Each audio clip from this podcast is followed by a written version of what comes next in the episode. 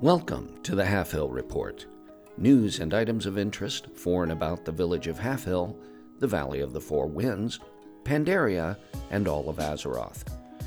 Halfhill Report is produced in cooperation with Halfhill Agricultural College, dedicated to serving the educational needs of the greater Valley of the Four Winds community. I'm your host, Toshi Mifune, coming to you live as we do every week from the upstairs room at Halfhill's own Lazy Turnip Inn. And it's listener letter time. This week's letter is from, let's see here, Yuma Farbinder, who writes to us all the way from Thunder Bluff. And they write, Dear Toshi Mifune, longtime listener, first-time writer from Thunder Bluff. Well, thank you, Yuma. I'm an admirer of the Pandarens and their tolerance and acceptance of both the Horde and the Alliance. But personally, I've been a warrior for the Horde my whole life, and I'm struggling with how to be accepting of the Alliance now that the war between us appears to be over. I would really appreciate any advice you could give. Sincerely, Yuma. Well, Yuma, what a great letter.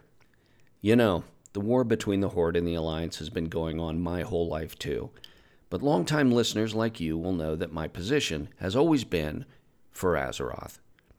I think that despite our differences in race, beliefs, factions, and even practices, in the end we all stand on the common ground of Azeroth and share a common fate if our beautiful planet isn't saved.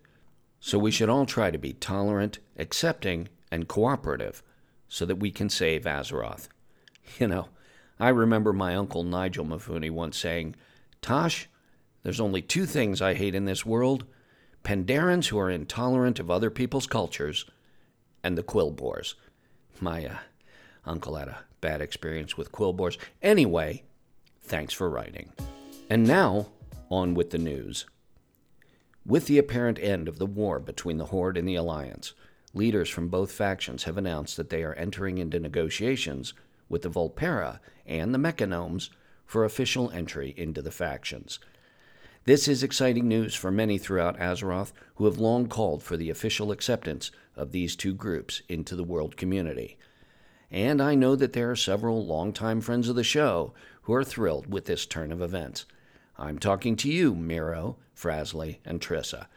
Oh, and hey, Trissa and Frasley, I hope you don't feel bad that there's going to be a race that are cuter than gnomes. In sports news, it was a disappointing homecoming for the winless Mighty Mushans of Halfhill Agricultural College, losing to the Gadgeteers of Nomuragon Tech in their poorest showing this season. Playing in front of a small and disheartened rain-soaked home crowd, the Mushans struggled on both offense and defense, and were never able to find an answer to the Gadgeteers' clever and intricate puzzle box of a game plan. Throughout the game, head coach Mo Driftbranch did his best to rally the sagging Mushans with some interesting personnel moves, including putting Tauren freshman L G Windtail in at the outside swiftback position, where she delivered the only scoring play of the game, a single critical late in the final period. We caught up with senior starting left inside strongback Jan Ironchin after the game. Well, what can I say? It's been a tough season, but we've got a couple more games left, so we hope we can turn this thing around and get a couple of wins before the season ends. But hey, how about that scoring play from L G late in the game? You watch out for that Torrent. She's really going to show us something. Say, can I say hi to my mom? Hi, Mom! The Mushans are on the road next week against the menacing metallurgist of Ironforge School of Mines. March on, Mushans. March on. Hey, folks, you can make sure that your fall entertaining season won't sag when you shop with the fine vendors at Halfhill Market. You know, Hallow's End is just around the corner, and you can entertain your guests with some delicious new food and drink recipes from the Iron Paw Culinary Institute. Halfhill Market, open every day all year round. A world of shopping right here in our own backyard. It's time now for the Rizhak Report, a semi-regular war report from our Goblin in the Field, brought to you by Keen Bean Kafa. The last we heard from Rizhak, he was still pursuing his latest get-rich-quick scheme in the Arathi Highlands. Let's see what he's up to this week. Hey there, college. Rizhak here from beautiful downtown Torrent Mill. Bah. You remember this is where I got stuck when Gavin's camp in Arathi disappeared. Since this is one of the bigger forgotten towns here, I thought I'd give it a try. So far, not been a very productive visit. Frankly, a waste of my precious time. I don't mean to be critical of anybody, but these guys are very set in their ways, close-minded about new ideas. I don't look too closely at them, but you can see that things kind of fall apart after you're dead, even if you're still alive, if you know what I mean. I've been pitching the notion that since the body parts of the Forgotten are kind of fragile and in constant need of repair, replacing them with mechanical parts makes a lot of sense. You can see that, can't you, College? You're a sensible guy. But these Forgotten leaders, they just can't see it. One tried to explain to me that they like to keep as many of their original body parts as possible, even though they may not be as functional as they used to be. He said it reminds them of their former state. What's so great about that, I ask you? Sentiment don't get you any coin. Of course, these guys are all civilians, so they may not be as sensitive to the need to optimize rather than just maintain. I'm still convinced that my best market is gonna be the military. They got more money anyway, so it's probably all for the best. I think I'll be heading back to Orgrimmar now that it looks like we got some new leadership in the Horde. They're all military veterans and will understand that troops are just like any other piece of equipment. They gotta be the best they can be, and mechanical parts are gonna make any fighter better than new. Those Mechagnomes that the Alliance are trying to recruit got it right. I just gotta get in on the ground floor before somebody else starts marketing parts to all the races. It's gonna happen, College. You'll see. Somebody is gonna make a fortune out of this, and it's gonna be me, if I have anything to say about it. Well, at least Rizhak seems to know about the news in the world, even though he does look at it from a pretty one-dimensional perspective. The Rizhak Report is sponsored by Keen Bean Kafa, a Grummel-owned and operated Kafa trading company. Keen Bean Kafa. Good beans, good Kafa. Checking the Azeroth calendar, the Great Nomuragon Run will have taken place by the time you hear this, so we hope you took the opportunity to enjoy and support this event. And Azeroth's spookiest annual holiday, Hallow's End, is just around the corner, with two weeks full of tricks and treats for every taste, culminating with the Day of the Dead. It's time once again for our weekly feature, The Inside Story, with everyone's favorite Draenei food and lodging critic, Velmec. So, Velmec, last week you told us you were going to visit Feathermoon in Feralis. How was it? Hey there, Tosh. Oh, Feralis, such a beautiful place. So green and lush. But boy, does it take long time to get there. Demesis and I decided to stop by Exodar for to say hello while in Kalimdor. And such a long flight to Feathermoon. But once we get through western part of Kalimdor and fly into Feralis, trip was definitely worth it, with lovely emerald green forest as far as you can see. Well, that sounds just lovely. Tell us about Feathermoon Stronghold. Well, this is very impressive Night Elf city and armed camp that has been there very long time and is led by General Chandris Feathermoon, who has been in the news a bit lately. Place has many beautiful Night Elf buildings, most impressive of which was the General's headquarters, which is built around enormous and beautiful tree. You know, Tosh, every time I am visiting Night Elf places, I'm thinking that their buildings feel like Pandaren building. Really? That's interesting. How so? Well, it's just they feel very close to nature and connected to natural world around them. It's very peaceful feeling. Except, of course, for large armed camp with many ballista. Oh, oh my. Yes, Night Elves there still deal with problems with Naga and ogres, so they are ready at all time for battle. There is even small unit of Worgen warriors there who train outside of trade camp in north end of camp. And you know, it was interesting. There is large statue of human soldier in that camp, but no one seemed to know who the statue was for or why it was there. Wow, no one knew at all? No, statue is huge and obviously been there a long time. I wanted to ask around more, but eh, Demesis got bored and tell me it was just mystery that I should just let go and explore rest of Feathermoon. Okay, well, so speaking of the rest of the town, how was the inn? Eh, well, building was large stone and wood structure in middle of Stronghold, and not what I would call a cozy place. Innkeeper Shyla keeps place tidy with few tables and small beds for visitors, but there's no fireplace or comfortable place to rest. Many candles around give nice warm light, but honestly, with place being open all round and commanding view of rest of Stronghold and shoreline, it felt more like large guard tower than inn.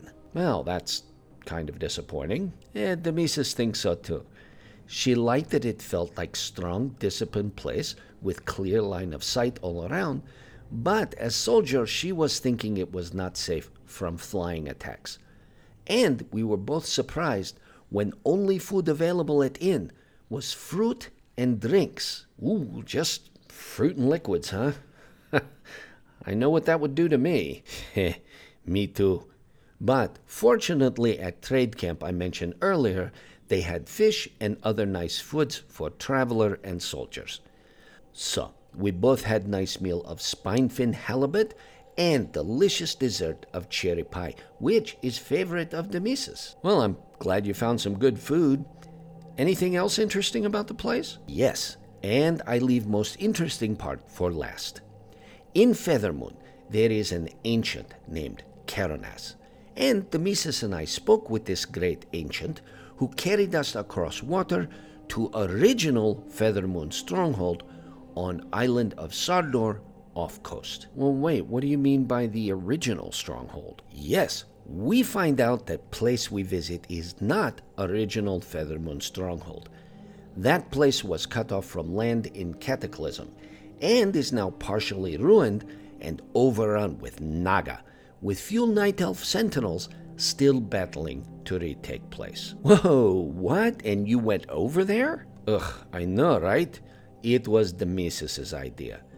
When we get there, mostly we try to keep to ourselves and not get involved. But then, I wander into building that I thought might be in, and what do you think happened? Turns out Naga Commander was in there, and Demesis had to save me. You know, sometimes job of food and lodging critic is more dangerous than peoples are thinking. Sounds like it. Well, we appreciate you taking the chance to see another inn anyway. And I'm sure glad Demesis was there to protect you. Boy, me too. We did get chance to look around the building a little bit, and Demesis finds something odd there. Down at end of building, there was stuffed bear and some kind of strider bird. These didn't seem something like Night Elves would do, and I'm thinking Naga are not big fans of taxidermy. Hmm, probably not. Well, sounds like just another one of the mysteries you found there. So, what's the final word on Feathermoon Stronghold? So, for inn we are giving only three crystals, because it's not so cozy and food is limited, but for Feathermoon Stronghold being such a beautiful and interesting place, we give four crystals.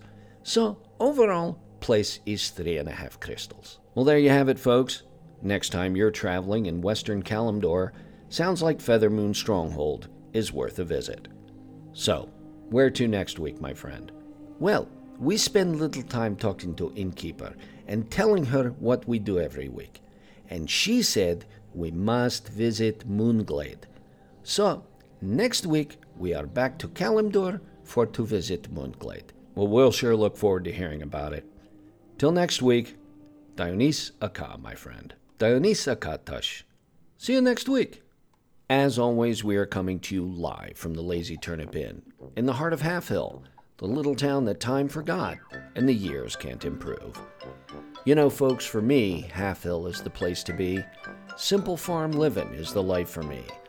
Land spreading out so far and wide, you can keep Stormwind. Just give me that countryside, especially when that countryside is right here at the Lazy Turnip. Next time you're in Pandaria, why not drop by and order up a cold, refreshing Storm Stout brew. Brewed right here in the valley by the fine Pandarens at Storm Stout Brewery. When in doubt, reach for a Storm Stout. Well, thanks for joining me again this week, folks, and be sure to tune in later this week for another hilarious episode of Green Pastures. Find out what happens when a wealthy couple from Stormwind decide to give up the big city and take up farming in a small town in Pandaria. See you next week, folks, and remember, free Pandaria.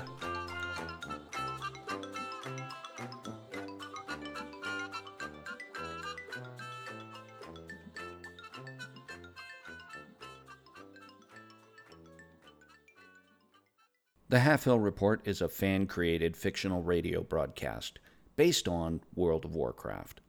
All place names, character names, and music from World of Warcraft used in the Halfhill Report are the exclusive property of Blizzard Entertainment. World of Warcraft is a trademark or registered trademark of Blizzard Entertainment, Incorporated in the U S and other countries. No copyright or trademark infringement is intended by the Halfhill Report. If you would like to reach us, you can find us on Twitter at Halfhill Report, or drop us an email at halfhill report at yahoo dot com. This show is brought to you by Dragon Powered Studio. Find more at dragon powered studio dot com.